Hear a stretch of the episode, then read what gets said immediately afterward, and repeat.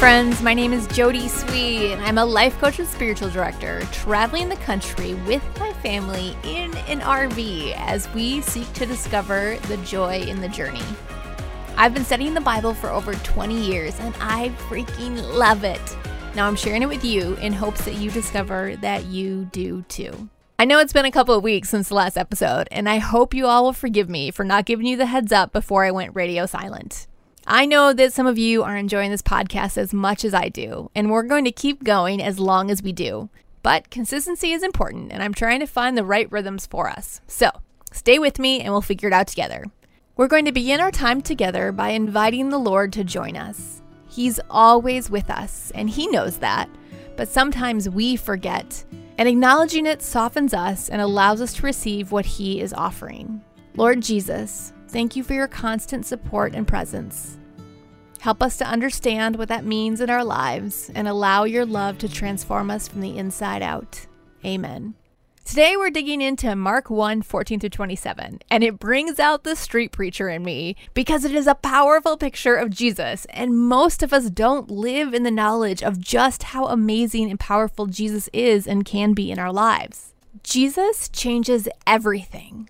And I'm not talking about the Jesus of politics or pop culture. As I've said before, that guy can be anybody a smiling fast talker wants to make him. The real Jesus of the Bible is everything you need him to be. He is pure of heart and powerful, fighting for you every dang day. Sometimes I have an overwhelming desire to go stand on a street corner and holler this stuff at, at, people as they pass by. Jesus is here for you. He loves you. He wants to give you more than this earthly world can ever imagine. Too bad that ish makes me uncomfortable. Instead, I'll just do this podcast and try to modulate my voice enough so that those of you listening on headphones don't get your ears blown out. Let's get to the scripture. Mark 1 14 to 27. Jesus went into Galilee, proclaiming the good news of God. The time has come, he said. The kingdom of God has come near. Repent and believe the good news. As Jesus walked beside the Sea of Galilee, he saw Simon and his brother Andrew casting a net into the lake, for they were fishermen. Come, follow me, Jesus said, and I will send you out to fish for people. At once they left their nets and followed him. When he had gone a little farther, he saw James, son of Zebedee, and his brother John in a boat, preparing their nets. Without delay, he called them, and they left their father Zebedee in the boat with the hired men and followed him. They went to Capernaum, and when the Sabbath came, Jesus went into the synagogue and began to teach. The people were amazed at his teaching, because he taught them as one who had authority, not as the teachers of the law. Just then, a man in their synagogue who was possessed by an impure spirit cried out, what do you want with us, Jesus of Nazareth? Have you come to destroy us? I know who you are, the Holy One of God. Be quiet, said Jesus sternly. Come out of him. The impure spirit shook the man violently and came out of him with a shriek. The people were all so amazed that they asked each other, What is this? A new teaching? And with authority? He even gives orders to impure spirits and they obey him. News about him spread quickly over the whole region of Galilee. Okay, so that was actually three different Jesus stories in one. First, you had Jesus' invitation to the kingdom of heaven, then the calling of the first disciples, and then Jesus teaching at the synagogue and driving out some demons. Oh, wait, that's four. And I could legit spend a podcast episode on each one of these. And who knows, maybe I will in the future. But there's something not to be missed by looking at them as part of the whole. There's a narrative here that we should understand. As we're still in the beginning of Jesus' public ministry in these lines from Mark, you see, he's laying the foundation for what he's about. In Mark 1:15, he says, "The time has come. The kingdom of God is near. Repent and believe the good news." Now, some of you might have some negative associations with this phrase. Repent, repent. I don't know about you, but when I hear these words, I immediately think of the street preacher shouting and wagging their finger at me in the condescending way. But I think we need to move past our previous associations and process the actual words because they're super interesting. Jesus is all like, This is it. This is what you've been waiting for. It's happening right now. But what is happening? Well, the kingdom of God is near. And when you hear these words, what do you hear? for whatever reason, when I first hear them, I tend to think along the lines of the world is coming to an end, so you better get right with the Lord. It feels shaming and fear driven, and I don't respond well to that. But I don't think that's what Jesus is going for. And other translations help us understand this. The King James Version of the Bible and other translations say that the kingdom of God is at hand, which means the kingdom of God is happening now. It's not about the end of something, but the invitation to something new. And to receive it, we have to repent and believe. So let's talk about what it means to repent. It's another word that humanity has wielded willy nilly, bless our hearts, and it has often caused so many people to turn away in shame. That's just not how Jesus rolled. He wasn't a shamer that pushed people away. He was a lover and a truth teller that drew people in.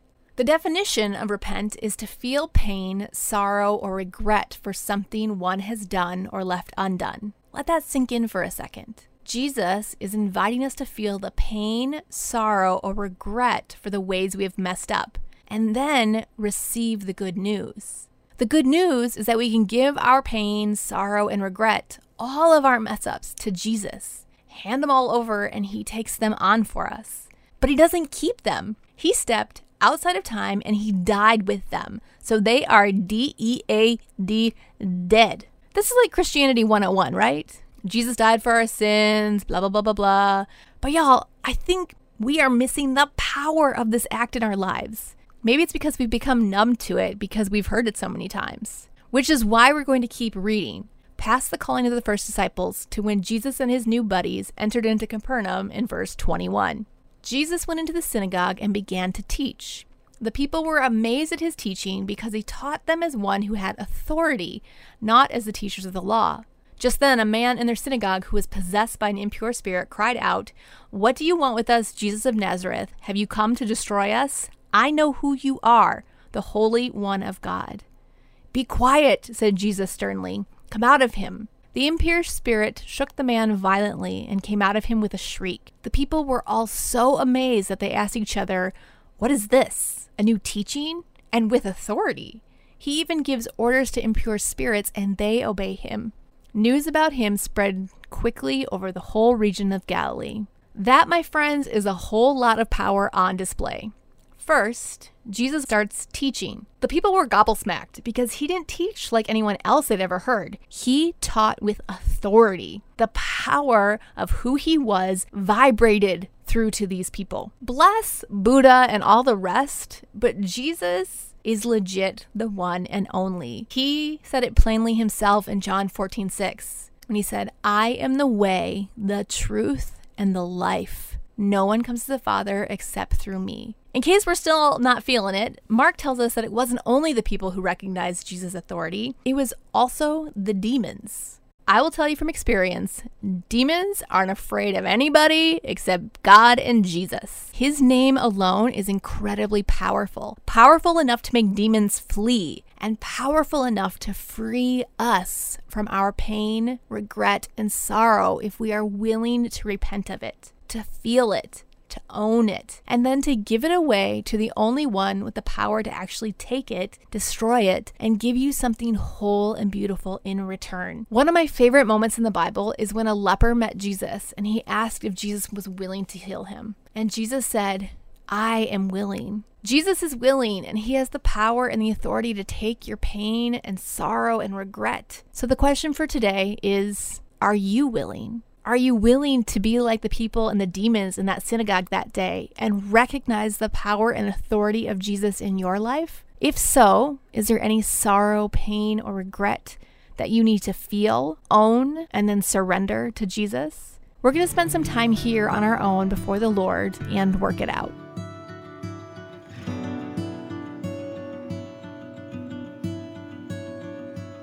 If you need more time, please pause here and take it.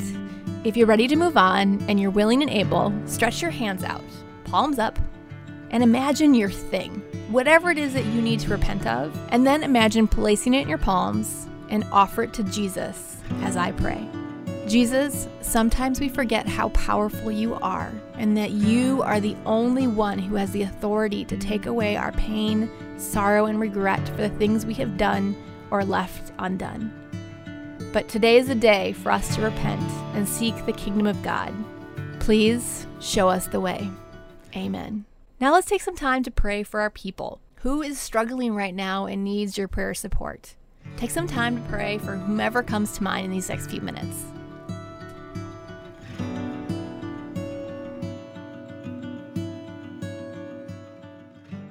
We're going to end today with these words from 1 Corinthians 4:20. For the kingdom of God is not a matter of talk, but of power. Thanks for listening to Live Idlewild with Jody Swee. I love you guys and I hope this serves you well. If you're loving this stuff and you want someone to process with, don't hesitate to reach out to me. That's a big part of what I do as a life coach and spiritual director. And you can try a pressure free session for free. Just head on over to my website, jodyswee.com, and schedule it today. Until next time, my friends, may the love of Jesus grow wild within you until it overflows to others.